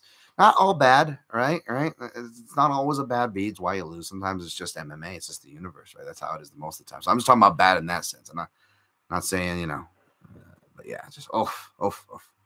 All right. Hopefully this means we're we're, we're in for some you know we're in for some uh, positive uh, variance here. Hopefully, right? TJ Brown, downtown Brown minus two hundred.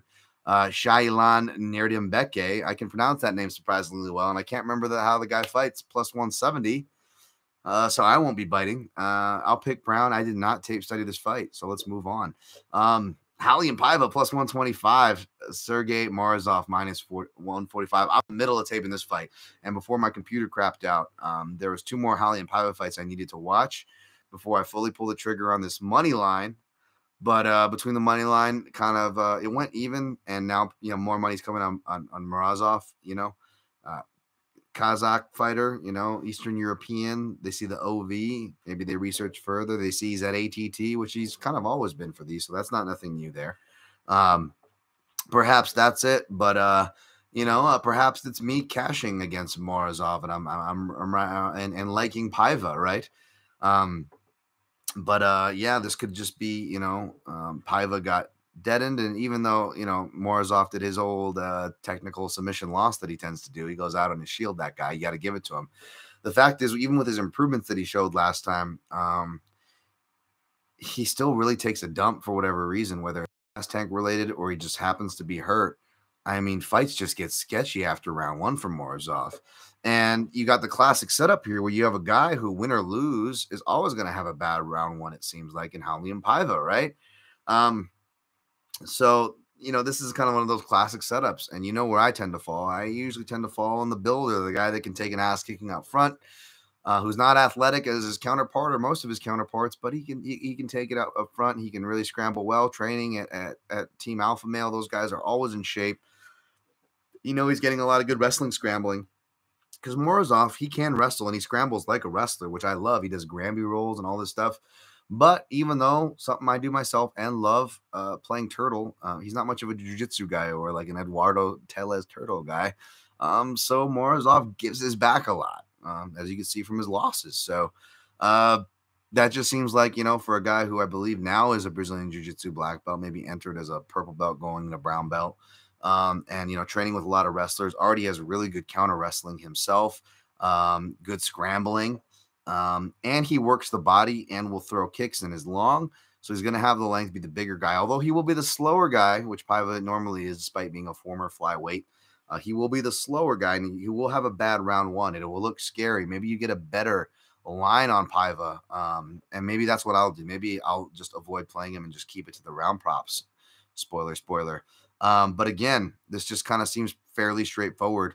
Um, if I play the rounds, I don't have to expose a whole unit, even if it is a whole unit at plus money on Paiva. And I like Paiva. We'll see. Maybe I like him even more after I finish the tape study. But from what I've seen, um, is that uh, not only the drop off, but uh, Morozov can be hit to that body a bit. And looking at it, he got hit with a, a, a hard kick from a, a, hard high kick from a hard kicker in uh, Umar and Nurmagomedov when they fought, right?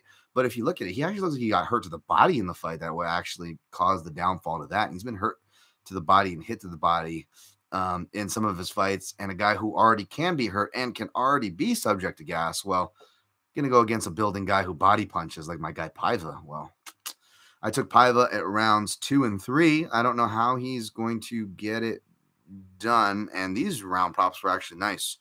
Um, even at uh, Bet Online, who usually doesn't have as nice, like I, I could bet round two and still get plus 1,000, which I love. Someone was asking on these long shots, is there a certain number? As per usual, with my style of betting, my analysis has to match. But yes, I, I do typically love, you know, plus 1,000s for a long shot bets. Who doesn't, right? You only got to put, you know, 17 ducats, uh, you know, and uh, which I did here and that gets you 170 bucks. Uh, and I did that for the plus 1200 for round three, which for round three specifically, shout out for the D Love special, both uh both D Love and Master of Love. There, there's two, they're both both solid dudes out there. Um, but the round three special, baby, the Master of Love special.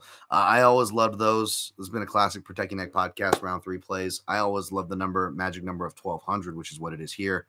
17 on both. So Paiva round two, Paiva round three. All right, let me check out what you guys are saying. Uh, anything here? Da, da, da, First time catching you live, brother. Uh, I'm a diehard podcast listener, but I am enjoying this format. Appreciate your breakdown. Oh, thank you for coming over, man. I appreciate Clint too for having me. He has a kick-ass show over there. So uh, I, I have gotten compliments like that before, and it, it always uh, means the world. And I'm and I'm sure to pass, and I always and I'm I am always sure to pass those on to Clint because uh, he deserves those too. Um, Mark Fellows, I got Kazakhstani accent for you. Got a Kazakhstani accent for us? No, I don't want to get killed. Uh, no, I, not that I can't get killed for all the people and things I've made fun of on this program through the years. I I've probably got someone at my door right now, but uh, no, I, I don't know. I don't really have uh, you know, aside from making fun of uh Kazakh Jim Norton over there, uh, Zhalgas Zhumagulov, or now, uh, according to Smoogie, shouts to him credit, uh, Kazaku Raba. Well, we've got some names, but no, no funny things. Shaf got sub at plus 420, sub round one plus 750. Look at those numbers. Everyone's got better. But that's another reason why I don't.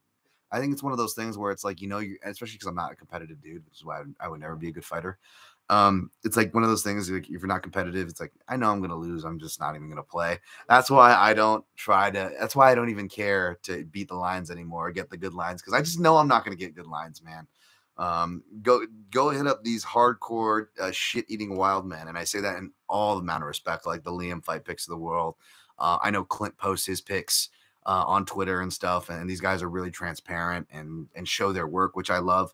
Um, so go to that for early. I'm just going to be giving you guys my end of week stuff. And with June to October, literally, I'm not having a week off between Bellator, which is lighting up their schedule so far uh, compared to the beginning of the year, UFC and Contender Series. It's like nonstop. And then I'm doing this program five days a week, and maybe we'll, eh, you know, try not to get beat up and fight somebody in the, at the end of it yeah, I got, I got a lot on my plate. So I'll be the end of the week guy for y'all. Okay. You guys can uh, check your work with me and maybe pick up some new plays. Um, Martha is Jake Matthews. You just want me to say Jake Matthews. No, Jake Matthews is not on this card. Jake Matthews, uh, Paiva sub, Paiva sub round two and three. Oh yeah, my guy Diehard feels me. I mean, you want to talk about uh, long shot stuff, man. Um, right there. Speaking of Jake Matthews, that's who I credit. Uh, uh, uh Again, you you can get stuff early or even be a guy who gets stuff early and then you can see something and it can trigger your thought. I think uh, Clint had like a plus 1100 or some crazy line on Matthews by KO and he had round two. And I liked the round two. And I liked where he was talking about the KO, even though I technically picked club and sub. I was touting the striking, even though I don't know if any of us expect Matthews to strike to that extent. Uh, but my man Clint called it spot on. And when I saw his play on it, I'm like, I don't know if I would tail that exact play, but uh, uh I like his thoughts. And with my analysis, as I said on the Aaron Bronsteter pre-show, uh, I ended up just going rounds one and two again with the same format I'm doing here tonight. I did with Matthews that saved my night that night. Um, and I just played rounds one and two and said, let's not even sweat the method. It ended up working out, so we'll see. I like when I, I like when I see that I'm on the same side as my guy Clint there. All right, next fight. Let's push down. Uh, Cody Durden minus 105, JP Buys minus 115. A lot of competitive line movement. And again, I apologize. I'm not going to have any accurate information. This was not a fight that was high on my priority list and it's on the prelims. So uh, I didn't quite get to it. You know, some fights I will snipe out, even if I don't get to finish it by the podcast, like Paiva uh, uh, Morozov. Um, but I'll give you what I got, including in the next one Brian Kelleher plus 140, Mario Bautista plus one, uh, minus 165. Um, Boom Kelleher, I always like him, and but I always tend to pick against them. But like, I'm not worried about this price going away because people are just piling on Bautista. Now, I originally came in thinking Bautista, perhaps Bautista by decision, by finish if Kelleher's age, which it's due any time now. Super athlete. Um, you know, once people get my age, I, I was like 35, 36 when I was saying this in my head earlier, and I'm like, no, Dan, you're turning 37 in a row. Uh, did anybody get guess that yet? Uh, yeah, I'm turning 37 this year. Like that's about the age, you know, where you start seeing I saw the signs, Frankie signs, right? You might want to start stepping away. You start getting getting murked in there, uh, getting Frankie murdered. Um, but uh, yeah, um, I you know that that could be it for Kelleher here. But uh, there's one more fight I want to go look at for Bautista in his last fight. But from what I recall, he's been getting even more into wrestling. And that's kind of been his safety position. And I don't know if it was because he got knocked out and his kind of confidence got shook because he looks like a guy who's either going in too confident and just fucking gones, you know, ah, all piss and vinegar, right? Or he's kind of like, I, I kind of got a little bit of that. And again, not hating him. I'm the last guy to, to, to this fighter's scared. I hate that shit. But I'm, I'm, I'm just talking critically here, like, you know, as far as self doubt goes, right? That, that, that's fair. That's a fair word, right? We all have that. Uh, everyone has to deal with that, right? Uh, to varying degrees. Um, some may deal with it very easily. A lot of these fighters certainly do, and I don't. I wouldn't. I wouldn't challenge them, but you know, from an ignorant outsider perspective, that is me. Um, it looked like he was kind of, you know, um, as my guy Zane Simons, and those fighters are having a therapy session in there. You know, like they're not just fighting their opponent, they're fighting themselves, which would totally be me. But again, not this thing. Like this would totally be me. You know what I'm saying? Like, find me in therapy sessions, in or out of the ring. I should probably be in them out of the ring. You know, or, uh, you know, go back and see one of those. You know, a psychotherapist that is not. Uh, psychiatrist, unless you want the drugs, folks. All right. Um, but uh, yeah, I don't, I don't, uh, you know, I, I don't know how good that's going to be. Um, giving your neck to a guy that can get upset guillotines on black belts like Iuri Alcantara, right? And then secondly, will you even be able to wrestle even if you get past the guillotine threat? Because Kelleher has been implementing that same safety net of a game plan and wrestling his way to decisions. Cash for me against Domingo and his fight after that, the second to last one, right? They didn't pick him against his, his last fight because that was, you know, we kind of saw what was going to happen there and it played out as, as most predicted, right? Nothing crazy to say about that. Um, but then you also look at, you know, those hooks and left hands. And I know um, Trevin Jones is a southpaw. Uh, and I believe it was a right hook, anyways, granted, but left hooks and right hooks and counter hooks in general. Well, that's been Kelleher's main improvement. He's really been sitting down on those too. Um, so I think Kelleher's got one last run in him. Um, I'm this is not one I played any rounds on or have anything like specific there. Maybe after I finish watching the tape, I will. But right now, I'm, I'm this close. It's it's next on my docket after this. I'm this close to laying a laying laying a unit on BK. Uh, blood killers. I remember I used to have those shoes, those shoes in the '90s, like BKs. What are they called? BK Knights or whatever. Before, and then I, I we had to stop wearing them or something. Like oh, like uh, British Knights or whatever. Like became like some gang thing. I remember, and like at least in my school, they were wow, they were doing that overprotective shit way early, weren't they? Man, we had some crazy shit that happened at my school though. Had a teacher calling a bomb threat. Oh yeah, it was fucking bananas. Anyways, what the fuck am I saying? Yeah, I'm taking uh I'm taking British Knights, baby. Uh Brian Kelleher. You guys remember British Knights, or am I just the only old motherfucker who went to school in like the late 80s and 90s and had a pair of those? British Knights? Anyone? No, no. All right, all right. British Knights. You're old, Dan. All right, next fight. Um, last fight. Um, minus 230, Jinh Yu Frey Vanessa Demopoulos plus 195. Again, like the Maria Oliveira and uh, De, De Paula thing. It's like this, this feels like a dog or pass thing all over it. Um, you know, uh, as far as that goes, but I don't know, man. Uh, I didn't tape study this fight. I will just go with the favorite, but uh, would I play Jinh Yu Frey in general? No, much less these odds, much less with the setup. But again, for the exact analysis, I do not want to lead you astray. Instead, I'll you know go. I know Clint does a Monday show uh, who always has great guests for. Um, you know, I think you see him in the in the comment. You see the yellow one, the chronic combat conversation. Plenty good, plenty good people uh, who I shout all the time that have shows as well. You go reference because again, I'm, I'm, I'm never saying I'm the best. I, I'm the only. Should I be the only? And, and, don't go anywhere else. Like no, you get your references and make your own decisions. Don't just listen to me. Don't just listen to anybody. You know, get get a pool of useful information. Uh, you know, from respectable sources. If you consider me a respectable source, you know, prayers to you. But thank you. Uh, and yeah, yeah, go about it. Hopefully, you win some money. How did we do on time, folks? Wow, 133. Okay, not too bad. I was I was thinking we were close to the two hour point at this point. So, you know, Jermaine Ball. Hi, hi, Jermaine. What's up? And then I'm old like you, Dan. I just don't have any sense of fashion. Still don't. That's another reason why I, I love you, Clint, because you know we're, we're, we're you know you're you're actually dadding it up there, man. So I, I much respect to you putting that. Andy G, British Knights, K Swiss, you know what's up. Cross Colors, Karl Kani, just a few of the brands that wore it up growing up in the 90s. That's right. What happened to K Swiss? Did they lose all their last of their money uh, trying to buy Urijah Faber for sponsorship? That uh that uh shifty salesman there, Urijah Faber there.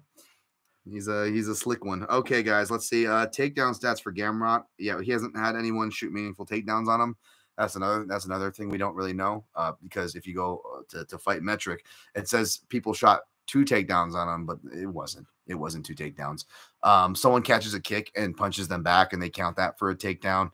And then Kutateladze is getting up and he tripods and he does a whizzer kick without even having a whizzer, without even having his body uh, uh, um, his upper body uh, above the level of uh, Gamrot's, and he just literally whizzer kicked to debase, and they counted that as a takedown attempt. Like those are his hundred percent takedown defense. So another reason why you should never trust fucking stats. Sorry. Uh Moises left-sided shots. We talked about that. Yeah, gave all my shots. All right, got my timestamps. All right. Um recapping. Um I in one house I took Mousasi Eblen. This was before the, the weight talk. Um fuck it, we're letting it ride. One house I went Mousasi Eblen uh under three and a half, minus 125, 1.25 units for a one unit return. In the other house, we had Gegard Mousasi uh by TKO plus 125 for one unit, and we sprinkled on Mousasi round one and round two uh, for 20 bucks a piece. Round one plus 550 by KO, I believe. Round two by KO plus 750. May add little sprinkles um, depending on what the round props are. Uh, and my bookie may just let it ride with that red flagish stuff that Mousasi was talking. Uh, I also played Shavkat round two and round one uh, sub. Round one sub plus 600, round two sub plus 800. Don't have numbers for it. Round two and one uh, straight in the other house because they haven't released yet, but I will be playing that just in case he does finish him. And it's not by sub. I want at least collected one house. Maybe even we'll double down and put some smaller round props to cover in the house that I did the submission specials. But that's what I got. That's what I'm telling you. Excuse me. Also, took some shots on Paiva. May still throw a unit on the money line because he can win a decision. He mainly wins decisions, right? But as of right now, until I finish my last fight that uh, I need, still need to look over, um, I played him just straight up at round two, uh, 17 ducats, 0.17 units for uh, 170 in return, uh, 1.70 unit in return, uh, and then plus 1200 round three, another sprinkle, 17 ducats, 0.17 units. And that's a nice, uh, just over two unit return. Chris Curtis, Action Man. Um, unless he goes to plus money, I'll play him. Um, but uh, I just played him round two and round three by KO, plus 475 by KO round two for $20 uh, for just under a unit return, and plus 800 round two KO for 17 ducats for uh, 1.36 unit return, north of a unit return may play Kelleher as well, especially that it's going up. If I do, I'll post it at Dan Tom MMA, where I post all my plays. Also, my pre-show with Aaron Bronsteter. Shouts to him. He redid his format, was awesome. Had some great guests on from Adam Martin, uh, James Lynch, Jeff Molina. Man, I really like Jeff Molina. He's he's like a fighter, man. I, I, I love it. He's like you know, he's like I don't. I don't care about these weird stats, and then I, I look at like the fighting styles. I'm like, fuck yeah, Jeff. I mean, we, we got to incorporate some stuff like that. I've been getting better at that, and as he will too. But it's funny, man. Like people that come from that side of the fight. If, if, if I can if I can lay claim to having any kind of percentage, because I would fall short in literally everything else comparing myself to these beasts of people who actually do the shit. Um, at least my brain kind of works that same way for better and for worse. Uh, but that, that was kind of cool to see like fighter they, they, they break it they break it down with that stylistic bias. You know what I'm saying? But hey. Um, so yeah, we'll see. Uh, check those sources. I, I, always talk about late ads on those shows with Aaron, and I always post uh, and I'm transparent about my stuff fight day. I know you guys want me to post it earlier, but it's like I have one piece of content that doesn't even come out till fight. My main card picks and prognostication. So I gotta like give that time to get read, right? You know what I'm saying? And thank you guys for reading and sharing that. Again, at Dan Tom MMA. Uh, good luck on your picks and plays. Thank you for joining me here. Like the video, subscribe. Daniel Tom MMA on YouTube for those you listening in the audio version. Like the video if you haven't already. Thanks everybody for uh, participating in the chat. It was cool. I didn't even see any like racist shit, which is really cool, man. This is this is awesome. Let's keep that energy. Watch it. It's gonna start coming. All right, I'm gonna get out of here before it hits. I just called on the beast. Good luck on your picks and plays, and always protect